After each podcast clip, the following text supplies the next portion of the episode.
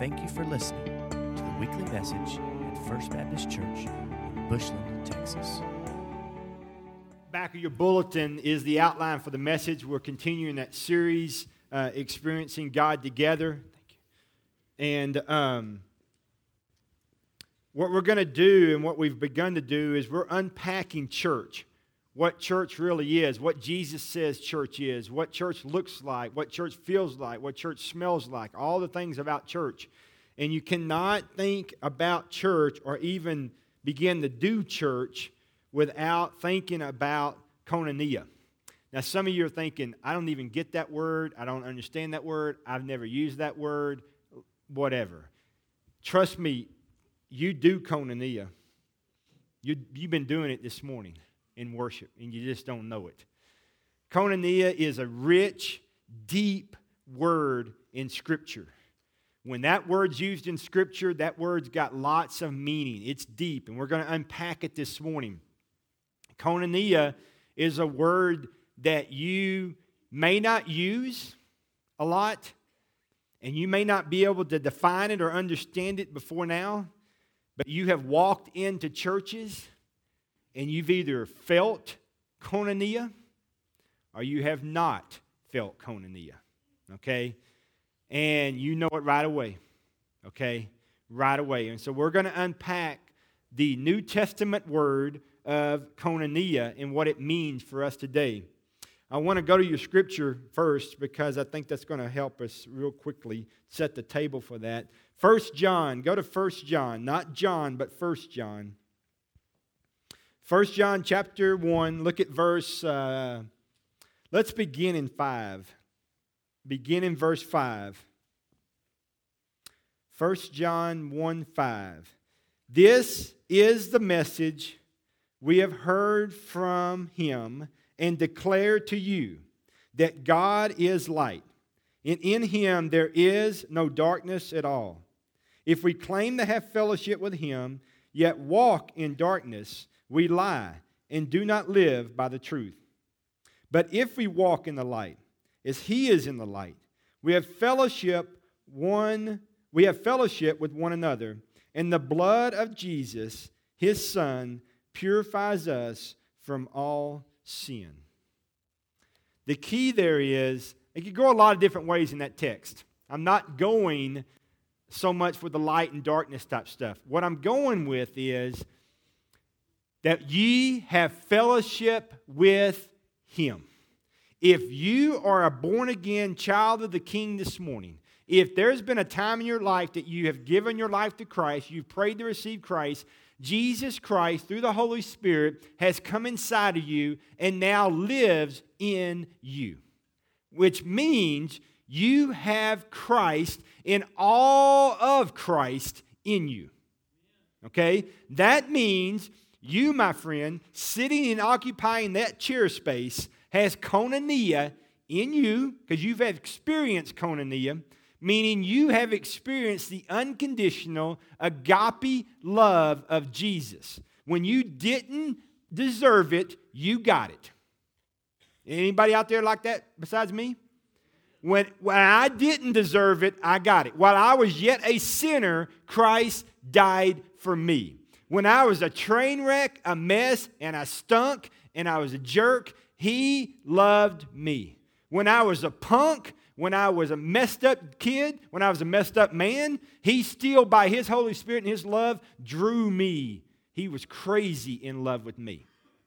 When I didn't even acknowledge his existence, when I was mad at him, he loved me crazy.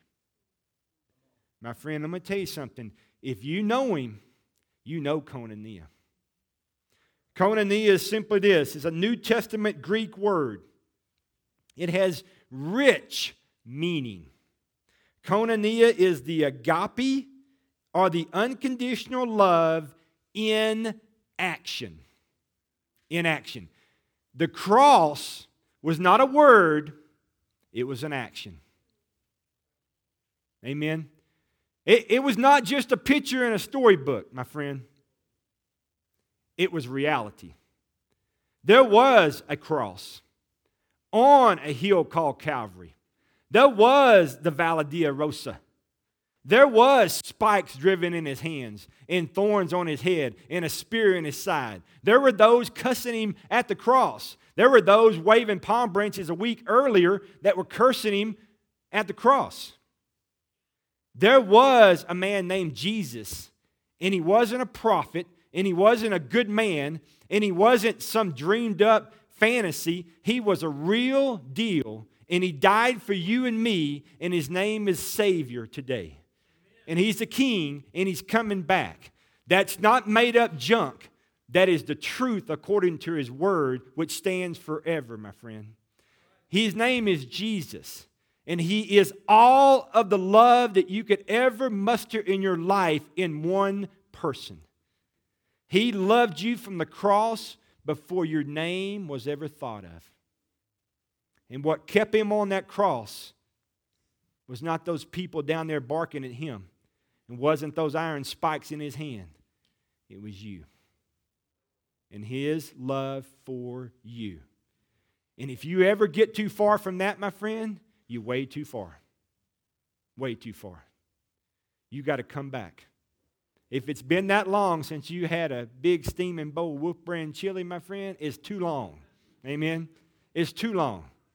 Don't get too far from the cross. Your identity is there. I'm just telling you. There are people who have been saved so long they don't understand the cross anymore. And they don't look at people through the eyes of the cross anymore. They look at people through their own eyes. Mm. You won't ever see them right then. You never see them right until you see them through the cross. You got to see them through the cross. When you see them through the cross, you see yourself and you see them. Okay? Apart from grace, man, we're all the same. We're all a mess. It's the agape love. Where do we first experience? I just talked about it. The first time we see agape, koinonia, unconditional love is at salvation. God so loved the world that he gave his only begotten Son, that whosoever believe in him should have eternal life. Greater love has no one than this, than a friend that would lay down his life for him. I want you to go to 1 John 3:16. It doesn't get near the love that it should. It's always trumped by that other John. 1 John 3:16. How many of y'all can stand and quote 1 John 3:16 this morning? All right. I had a kid one time I did that in the youth group. He said, I can do 1 John 3.16. I said, well, stand up and quote it. For God so loved the world that whosoever... I said, no. 1 John. Oh, he just sat down real fast. He didn't even hear the first. He just heard 316. He jumped all over it. Look at 1 John 3:16. This is how we know what love is. Jesus Christ laid down his life for us, and we ought to lay down our lives for our brothers. Wow. How interesting that John 3:16 and 1 John 3:16 are so similar you would think there's a reason. You would think somebody greater than us wrote that. You know what I mean? You ever read stuff in Scripture and you go, that's pretty stinking cool, man. I ain't never seen that before. It's just like you never get too old to be amazed by God. 1 John 3 16, no greater love, man, than someone lay down their life for me. And I ought to do the same for them. Let me ask you, how long has it been since you've done a koinonia act for anyone besides yourself? How long's it been since you just saw somebody that just needed a friend and needed love, and they didn't earn it, didn't work for it, you didn't know them, but just the love inside of you because of what was done for you at the cross moved you to do something beyond yourself for somebody you didn't know. For nothing else. No payment, no recognition, no picture in Facebook, no nothing. Nobody ever saw you do it. No one will ever know you did it, but you just did it because the deep yearning of koinonia that you've experienced from the cross, you just had to give out. How long has it been since you had that? How long has it been since you've done that? You folks, you can't get too far from that. You can't. It doesn't have to be big and extravagant. just walk up and open a door for people walking in, or somebody that can't do something, you bend over and do it for them, or grab something for them that they can't grab for themselves. Just do something outside of yourself because every single day of our lives here in Meville, we fight just being selfish pigs. We do. I do. Are y'all different than me? Because I, I mean, I can go selfish quick. Can you go selfish quick? I can go selfish so quick, man. What do I want to do? Where do I want to eat? And what do I want to wear? I start my day pretty selfish. I run out of my favorite toothpaste and it's a bad day. What? Is that all it takes? You got to put things in reality. You know what I mean? I mean, you got to do something other than just serve yourself, or you're going to be miserable for the rest of your life. If all you see is yourself in the mirror 24 7, you're very selfish. You got to see other people, you got to see them, you got to meet needs. Speaking of meeting needs and speaking of doing something for people you don't even know, if you're looking for something and you say, Preacher, if I knew of something, I'd do it, but I just don't know anything. Well, I'm glad you're here because I want to introduce you to something that you can do and then you won't have an excuse anymore. This afternoon, today, at 3 o'clock, we will begin to cook some spaghetti in this kitchen. Now, we don't need all of you, won't fit, okay? But at 4:30 we will leave this place and arrive at Ellwood Park on Washington. There's nothing there but a big old park. And you're going to think, why are we here with food? And we're going to drive up and we're going to put out a spread of spaghetti and bread, and people you don't even know are going to begin to come funneling out of buildings and alleys and under boxes and behind dumpsters and you're going to see hundreds of needy people start coming and eating. They're just going to come eat.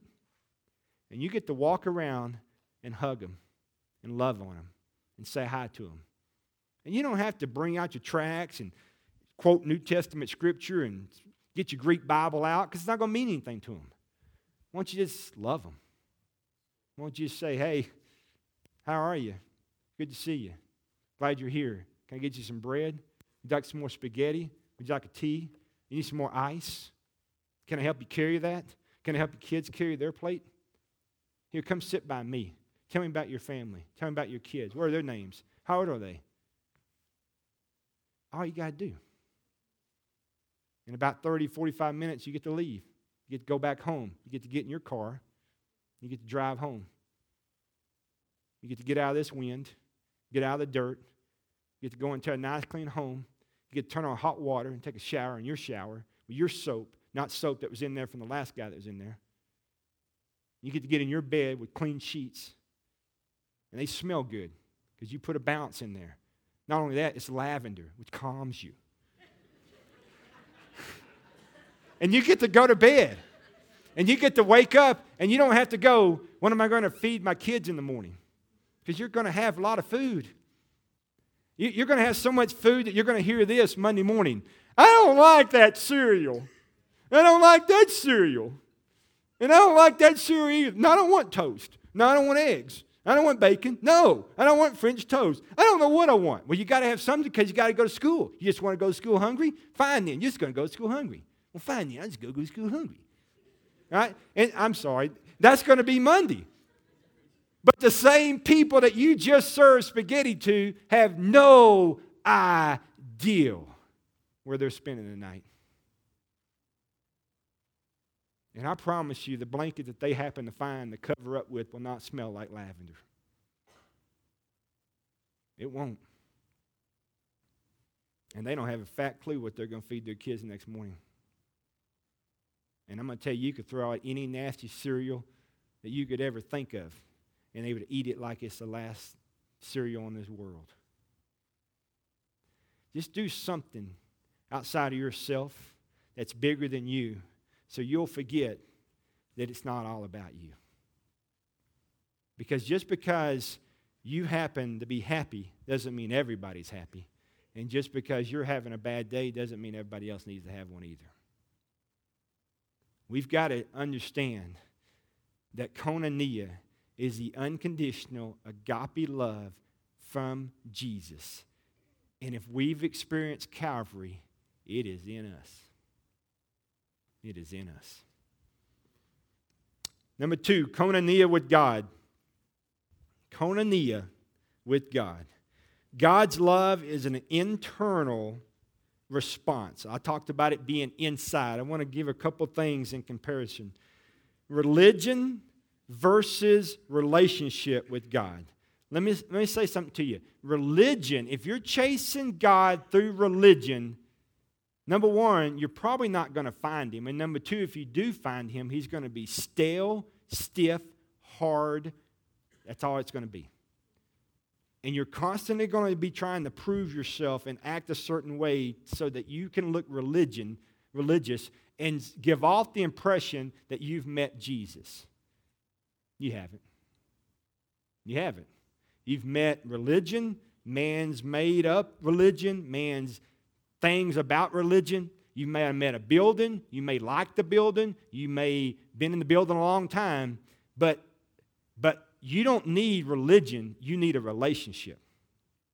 And when you meet Jesus, the Jesus that hung on the cross for you, through that koinonia love that he has for you, you will realize that you no longer have religion, you have a relationship. And when you have a relationship with Jesus, it changes everything. Everything. Everything. And so you start seeing stuff like you've never seen it before. Why? Because you haven't met a religion, you have met a relationship. You've met a person.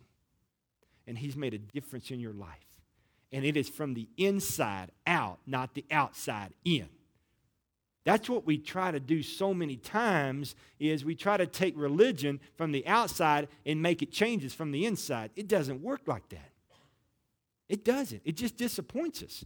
We take the relationship of Jesus Christ inside of us and he changes us from the inside, which changes everything on the outside because once you've got a man's heart and you change his heart, you change his perspective and you change the man.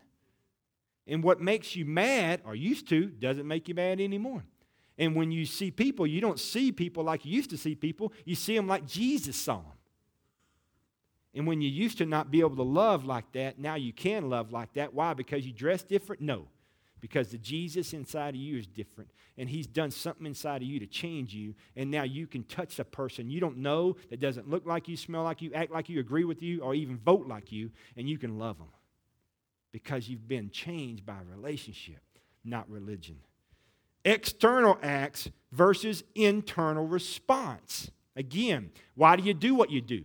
Oh, I got to do this so because I'm earning my salvation. So I need because you know I don't know what the cross was about, but all I know is if it took action to go to the cross, I got to do action to earn the cross. No, you, you messed up.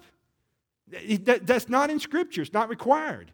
He doesn't say hey, dude, I had to walk up the Via Dolorosa carrying a heavy cross. Least you could do is do something to earn salvation. But we think that. Jesus said, no, here's how you earn it. Trust me. Receive my love and accept me. That's all? Like free? Yes. Free, f- free can't be, I mean, no, free, not free. Free.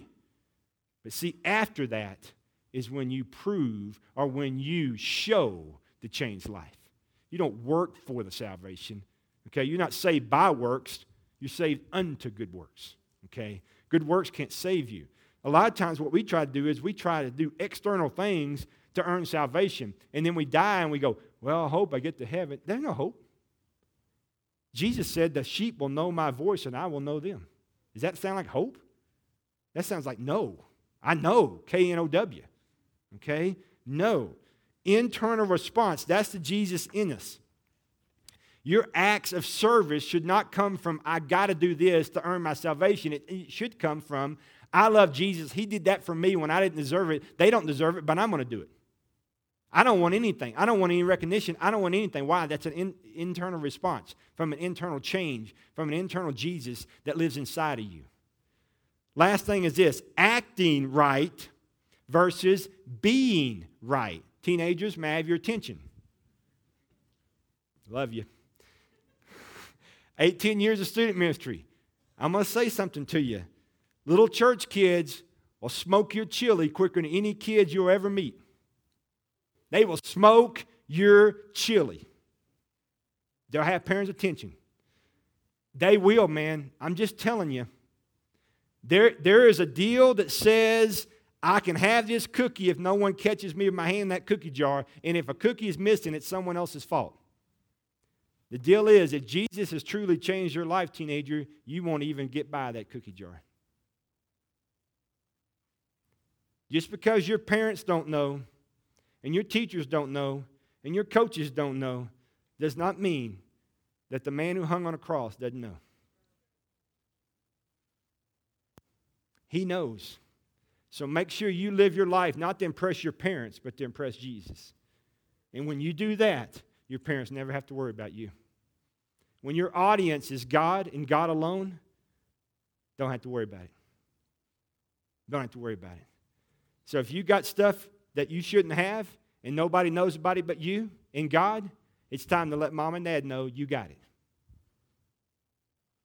And say, I'm no longer going to hide my stuff under my Bible or in my Bible or in my car.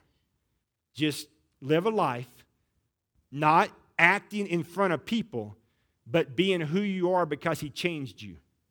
And I'm not trying to pick on them, I'm just telling you that's the world they swim in 24 7. It's to the fine line between impressing my friends and being what they want me to be, or impressing only one person named Jesus, who all my friends don't even give a hoot about. That's tough to do. I'm going to tell you, you got to honor a life like that. So live a life that honors God. You got to act right, not because people are watching, but because of what? You've a changed being. You're a changed person who now acts right because the change internally, not because of who's watching. If you only live right because someone's watching, you've probably never been changed inside. Just going to tell you. John 4 is a woman at the well. She comes to the well at a time when no one's supposed to be there, but Rutro, Jesus is there. The person she did need to be there but didn't want to be there was there. And he, she was met with incredible koinonia love. The woman caught in adultery, law said stone her. Jesus says, they quiz Jesus, say, hey, what do you think we ought to do with her? i tell you what we ought to do with her. You ought to hug her and send her on her way. So that's what he did. He met her with love. He turned around, wrote something in the sand, thousand different ideas about what he wrote, really irrelevant to the story. It's just fun for people to play that game. And then he turned around and he looks at her, or he looks at them and says, You without stone, you without sin, throw the first stone. They all begin to drop them. And it's interesting, he drops them, the oldest ones drop it first. They kind of know grace longer. And they all leave, and he turns to her and says, Where are those who accuse you? And she said, There are none. And he said, Neither do I. Go and leave your life of sin. Why? Because she's met with Koinonia. Koinonia. Koinonia will change not only you when you meet it, it'll change others when they experience it. Last thing is this Koinonia with each other. I'll go quickly. The body of Christ, loving God and one another in a real and practical way. That is koinonia with each other. It's the body of Christ loving God and each other in a real and practical way. What's beautiful about this church is it is so, so real. So real. Do we have koinonia here? Yes, we do. Is it exactly as much and just like Jesus? No but we're always striving for that. There will not be perfect koinonia in a church until we become the church in heaven. Okay? Until that point, that is our goal. That's our yardstick. We strive to that. Okay? That's it. Relationship outside of church, you have a bunch of them family, friends, neighbors, co workers, all of that stuff. You say, well, some of that I picked and some of it I didn't pick. That's okay. God picked all of it for you. Okay? And in knowing that, he is love, and if you know Him, you know love, which means you have koinonia in you, which means you have the love of Jesus in you, and you say, I can't love them. And He says, Whoo, thank you for your honesty. Hang on, I'm about to love them through you. You ready? And you're like, nah, not really. But he's going to love them through you. Let him love those people through you. You can all day long, under your breath, inside your breath, say, I don't like them, I don't like them, I don't like them, I don't like them. That's okay. Just love them, love them, love them, love them. You said, This is not me, this is not me, this is dirty, this is not me, I don't like this, I don't want to do this, I don't want to. That's okay. He didn't like the cross. It was dirty. He didn't want to be there. He told God, Is there any other way this cup can pass from me? God said, Nope, go to the cross. It's okay. He can do it. You can do it. My friends, when you die to self, you can be in love like Him. If you're constantly alive, you will not love anyone. So please, for the love of Jesus, die. Okay? Not literally, but just die okay? Because when you're dead, you're more useful than when you were alive. Does that make sense? You got to die to live in Christ. You can love them if there's not you in the way. Okay? You got to let Him love them through you. Relationships with the church. Should listen to this statement. Broken relationships with God's people are a symptom of a broken relationship with God. Been in church a long time, my friend, 26 years on a staff. I can tell you this the people that can't get along with God's people in church, that is an absolute 100% guarantee that they have a broken relationship with God. I mean, that, that you can, that's just money in the bank, man if they if if they if they've had eight churches in nine years and don't like any of them, it's not those churches that are broken. It's that cat in the mirror. And they're broken either one or two ways. Number one, they're broken because they never met the koinonia of the cross. They've never been changed. They're not, they're not born again. Or they never hang out in a koinonia relationship with Jesus so that his koinonia can be exercised through them. They're too much alive. They need to die. There's too much of them around. They need to disappear. They need to be less of them and more of Him. Does that make sense? Church unity can happen. Church splits do not have to happen. Church splits is simply titled pride. That's all it is. You don't have to call it church split. There shouldn't be a first, second, third, fourth, 17th First Baptist. Okay? Doesn't need to be all that. All right? You can love people in the church body because of the koinonia that loved you from the cross. That makes sense? We can love each other in the body of Christ. We can disagree and love each other. We, we can go with a different shade of your color of paint and still worship. I promise you. All right? You, can't, you got to understand that you can do all things through Christ who gives you strength. You can do that. But a broken relationship with God's people is a, I'm telling you, is a symptom of a broken relationship with God every time. Every time. What's the key to koinonia with each other? Forgiveness. You're thinking, I knew he was going to go there. I knew it. I knew it. Forgiveness is the key to koinonia. I promise you. The Lord's Prayer, Matthew 6 12 says, Forgive us not our debtors, so that we might what? Forgive those who trespass against us. We got to forgive them. The Gospel of Matthew, chapter 6, he says, You must forgive so the Father will forgive you. Forgiveness is the key. Once you go back to 1 John,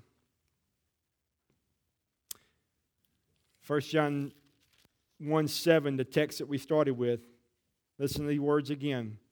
But if we, put I there if you want to, but if I walk in the light as he is in the light, I have fellowship with one another. And the blood of Jesus, his son, purifies us from all sin. If we walk in the light, if we walk in that relationship with Jesus, if we walk forgiven of our sins and we're born again, we've been forgiven, we're forgiven on a daily basis. If we have been forgiven much, then much is required. We need to forgive. It is a cancer if you don't. It's killing you and you don't know it. Forgive, my friends. You got to forgive. They don't win if you forgive them. Trust me. Because we think, man, if I forgive them, it's going to look like they're right. Who cares? You're dead. All right? You're dead.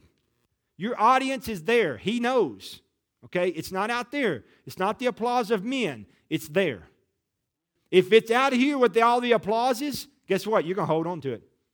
I'm to look good. It's to mess up my reputation. A long time to make this reputation.